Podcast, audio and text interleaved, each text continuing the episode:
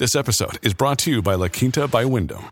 Your work can take you all over the place, like Texas. You've never been, but it's going to be great because you're staying at La Quinta by Wyndham. Their free bright side breakfast will give you energy for the day ahead. And after, you can unwind using their free high speed Wi Fi. Tonight, La Quinta. Tomorrow, you shine. Book your stay today at lq.com. Hey, it's Ryan Reynolds, and I'm here with Keith, co star of my upcoming film, If, only in theaters, May 17th. Do you want to tell people the big news?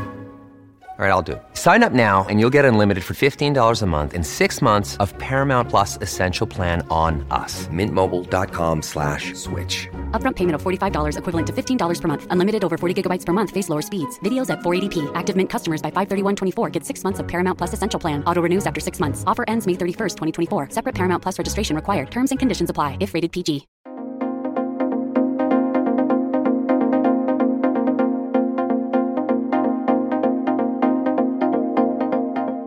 Hello and welcome to the Northern Agenda podcast brought to you by Reach, the people behind the Manchester Evening News, Liverpool Echo, and Newcastle Journal and Chronicle. It's a different episode of the podcast this week. We are coming to you from the Newcastle Chronicle and Journal's headquarters in Newcastle City Centre, where we have just concluded Northern Agenda Live, our first conference held in person here and streamed online it's been a great event, I have to say. We've had keynote speeches from Lisa Nandy, the Shadow Levelling Up Secretary, and Neil O'Brien, the Levelling Up Minister, as well as a host of interesting panel debates on health, education, skills, and jobs. Uh, I'm here with Dan O'Donoghue. Dan, what have you made of the event today?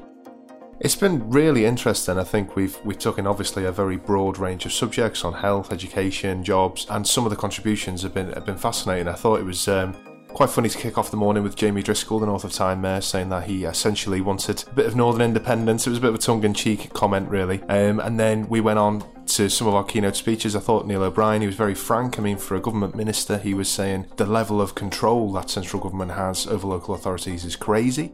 I mean, that's not something you would expect a minister to say, but very open and frank comments. And I thought, in all, you know, it was a really good day for debate and to stimulate ideas. And yeah, no, thoroughly enjoyable, I thought. So let's have a listen now to some of the highlights of the event. And let's start with the keynote speech by Neil O'Brien, the Levelling Up Minister. The truth is that, of course, uh, central government, if levelling up was just about central government, uh, we would never uh, succeed because as you look around the world, it's extremely hard to think of examples of dynamic economies that don't have strong, empowered local leadership.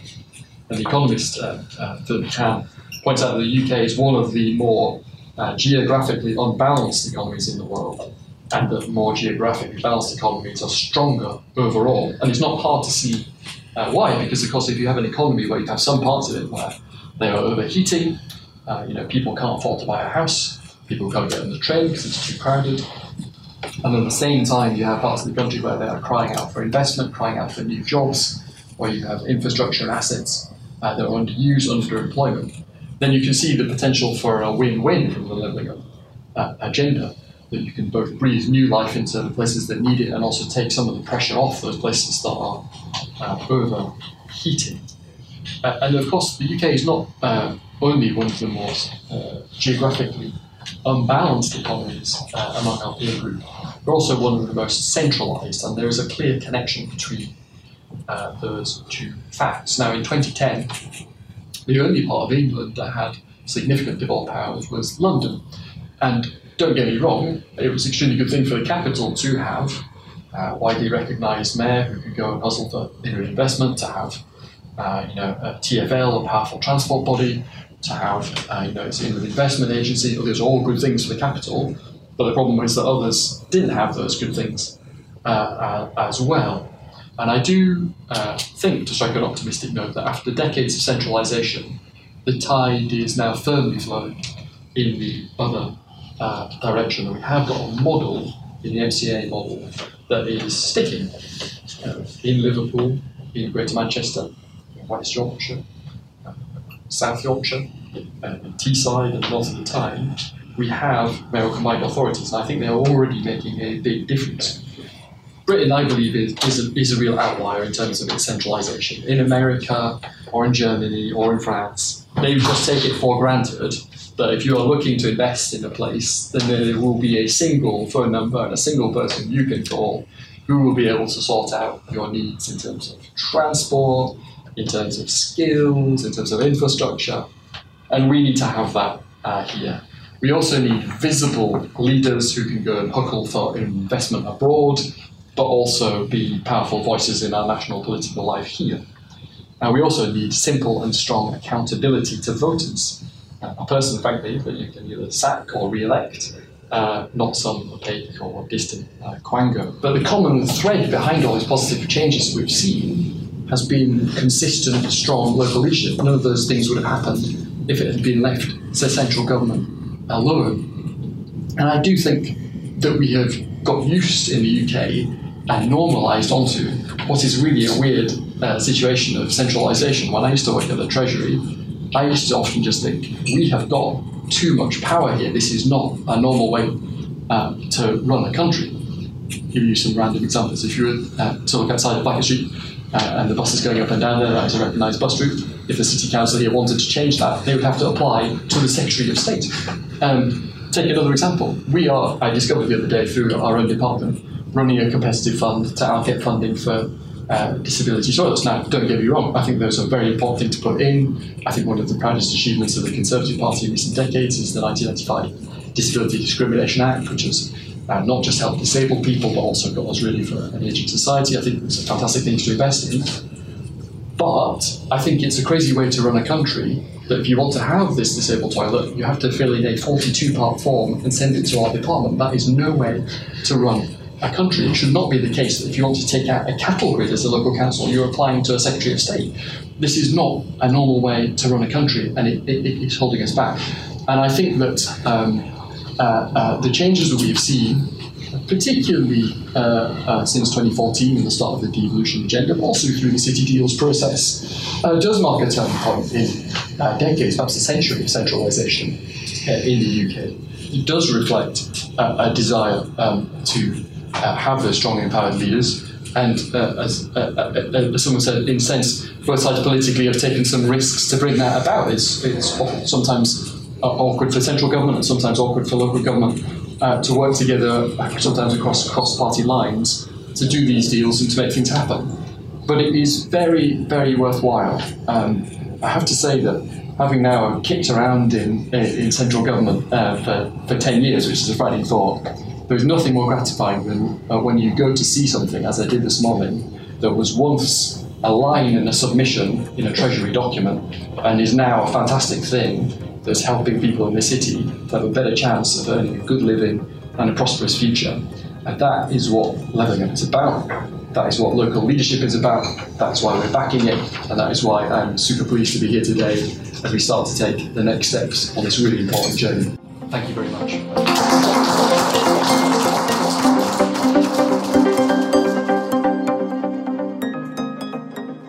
And concluding the event, Lisa Nandy returning to the city of Newcastle where she studied for three years. This is what she had to say it's fair to say that the last decade has not been kind to us. In too many communities across the north of England, people have watched the very social fabric fall apart. Our high streets are struggling, too many of the pubs, the banks, the post offices, those institutions that the Tory MP Jesse Norman once said shape and define us as we shape and define them have disappeared. And the Prime Minister made headlines a few months ago when he came to the Northeast to talk about those great British institutions and, in particular, singled out Peppa Pig. Now, I am as big a fan of Peppa Pig as anyone, but to get to Peppa Pig World from South Shields, where he was standing, takes seven and a half hours by a combination of metro, bus, and three different train services. I mean, anyone who has ever tried travelling on public transport around the north of England will say to the Prime Minister, good luck with that. And if he'd come by public transport, he would know that that is the reality that many people have lived for the last decade.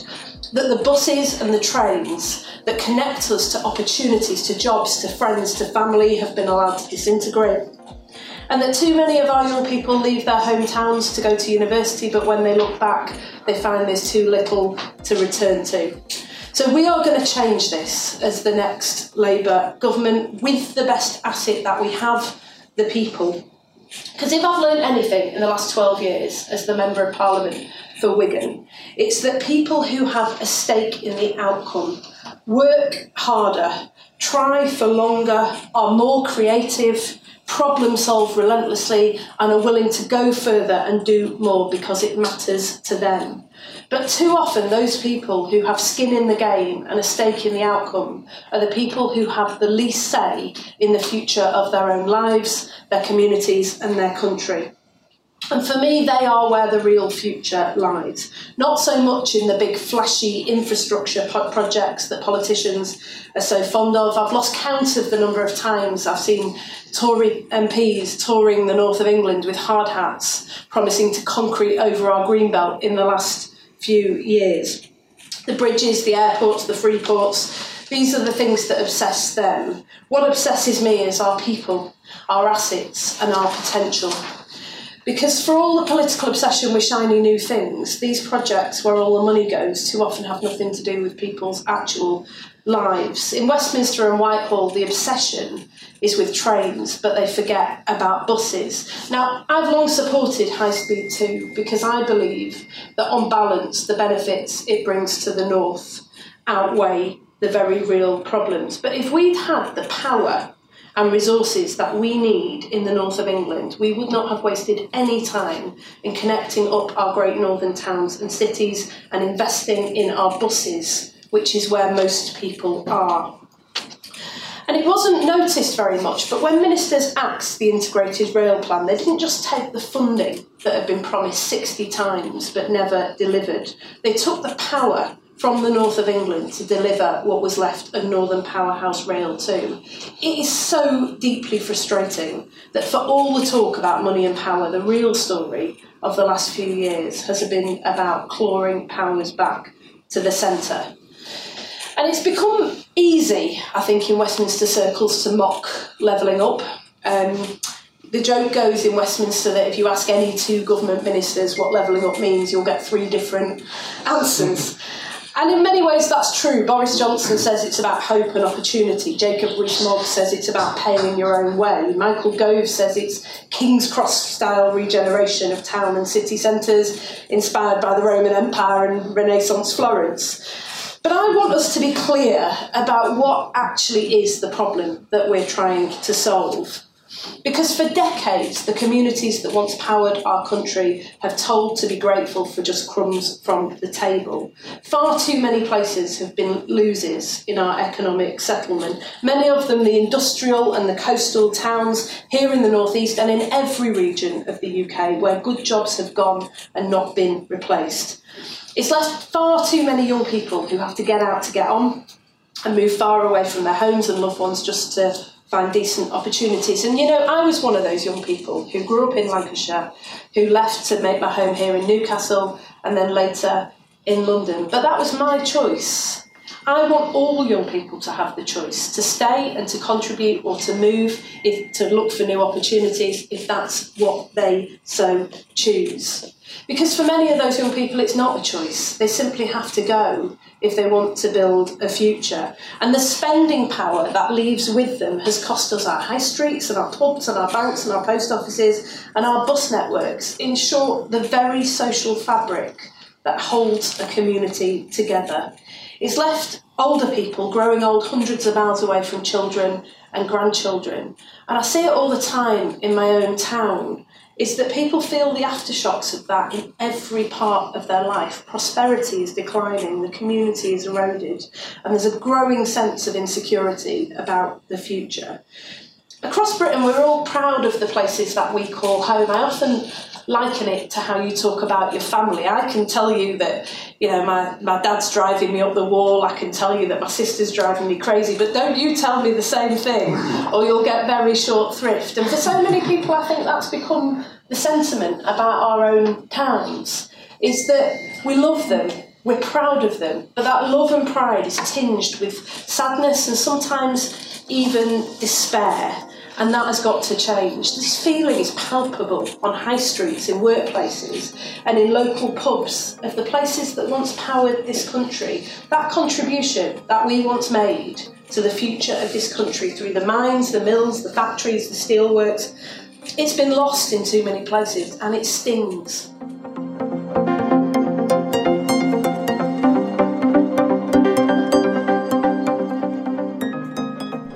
Now we have highlights from our education panel, where one of the speakers was Deborah Dimascamp, who is from the Iris Learning Trust. I, I feel unfortunately at the moment in primary schools, and I think I echo colleagues in secondary school, um, that the top-down model that the Minister talked about in every area, from disabled toilets to cattle grids, uh, we can't breathe in school. We've got such a centralised system that the DFE control everything. Um, an example, maybe colleagues have forgotten, but you know that this. I feel there's a little bit of a myth around academies having autonomy. Actually, we're very, very constrained. Um, you know, in primary schools, you, you, you're told that you don't need to follow the national curriculum, yet you're judged on the SATs that measures the national curriculum. So why are you not going to follow the national curriculum? Um, you know, at the height of the COVID pandemic, we had colleagues in trusts in uh, Greenwich, uh, in the northwest, who needed to close their schools because of COVID and outbreaks and legal actions threatened. So at the moment, I think the relationship with the DFE and schools uh, is very fraught uh, because it feels like they know all the answers and we don't know anything. And I think for me, for any levelling up agenda to, or any agenda, not just the levelling up agenda, is that we feel that we need to have our credible voice heard, our credible voice that knows our system, that brings experience and insight and understands our communities.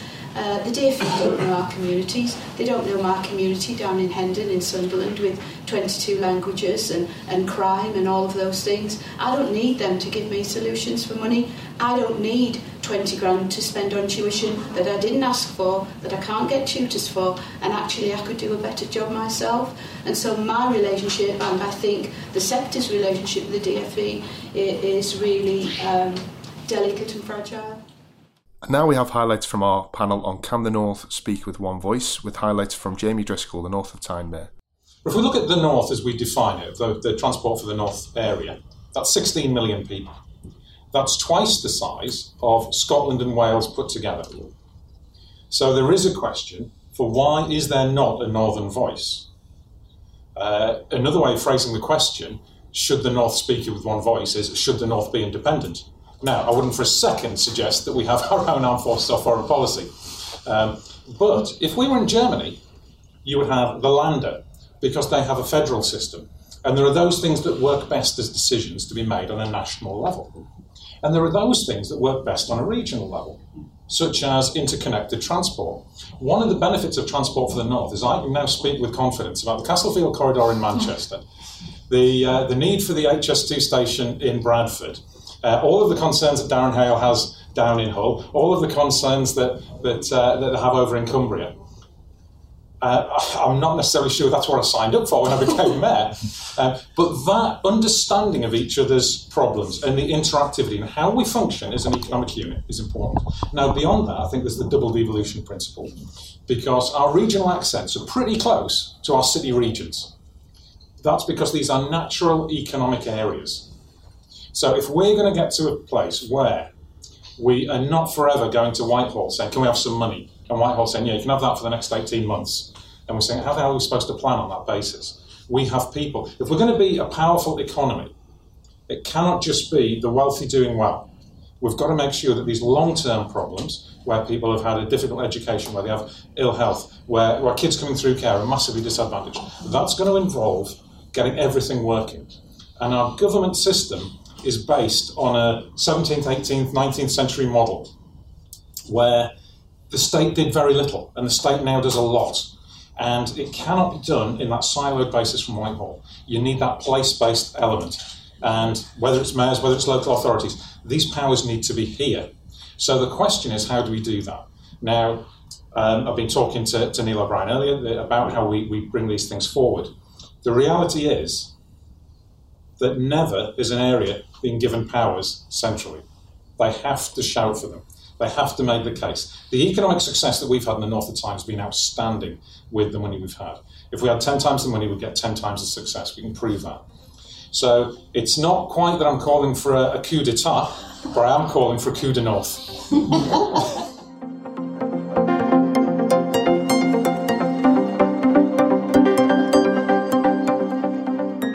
first panel event of the day was addressing the issue Can the North thrive if it's poor and unhealthy? It was chaired by Helena Vesty of the Manchester Evening News, and the panelists were reflecting on the few number of mentions that poverty and health had in the recent Levelling Up white paper. From, from your point of view, what kind of impact does investment in larger cities, perhaps not so much in suburbs where families might be struggling, what kind of impact does that have? Um, I'm not sure if it's in terms of child poverty around investment in larger cities. I think we've all touched on the fact that you know there are actually, as well as the inequalities that exist between the north and other parts of the country, there are huge inequalities within the north, mm-hmm. and actually within quite small geographical spaces. So you know we're sitting in, in Newcastle Central at the moment. That has uh, one of the highest, if not, I think it's the second highest rate of child poverty in the whole of the region. But actually, it has parts, you know, West Gosforth, um, that have some of the lowest rates of child poverty in the region. Um, and I think that for me, it's about how, how we level out the playing field and acknowledge that sometimes you have to do, you have to use policy levers to do that, um, and you have to be quite targeted. And um, I think leveling up presents an opportunity to really make an ambition that we are going to be levelling the playing field for all children and young people. I went through 332 pages of, of the Levelling Up White Paper. It didn't mention the words child poverty once. Poverty is the, is the leading driver of inequalities for children in the North, and yet it's not referenced in the White Paper. Um, never mind, is, are there any targeted measures to address child poverty? And it's not one of the, the missions or the, the measures of success for, for levelling up poverty reduction uh, which to me, it goes to the heart of the question we're considering um, whether it's possible to level up when, if you still have, for the Northeast case, 11 children in a classroom of 30 being held back by being in poverty. Mm-hmm. That's an interesting point, I think. The mention of health in that white paper was, in my opinion, relatively brief, which made my job that day quite short lived. But um,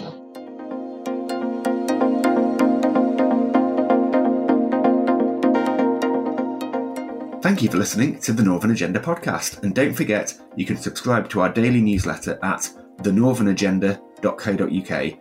It's more important than ever for Northern voices to be heard. The Northern Agenda is a laudable production for Reach. It's presented by me, Rob Parsons, and Dan O'Donoghue, and it's produced by Daniel J. McLaughlin. If you enjoyed this episode, please subscribe to The Northern Agenda wherever you listen to your podcasts, including Apple and Spotify.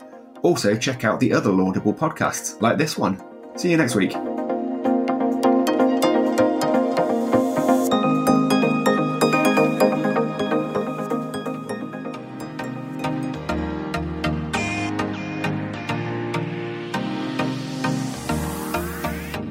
LGBTQ community is not just for pride, it's for life.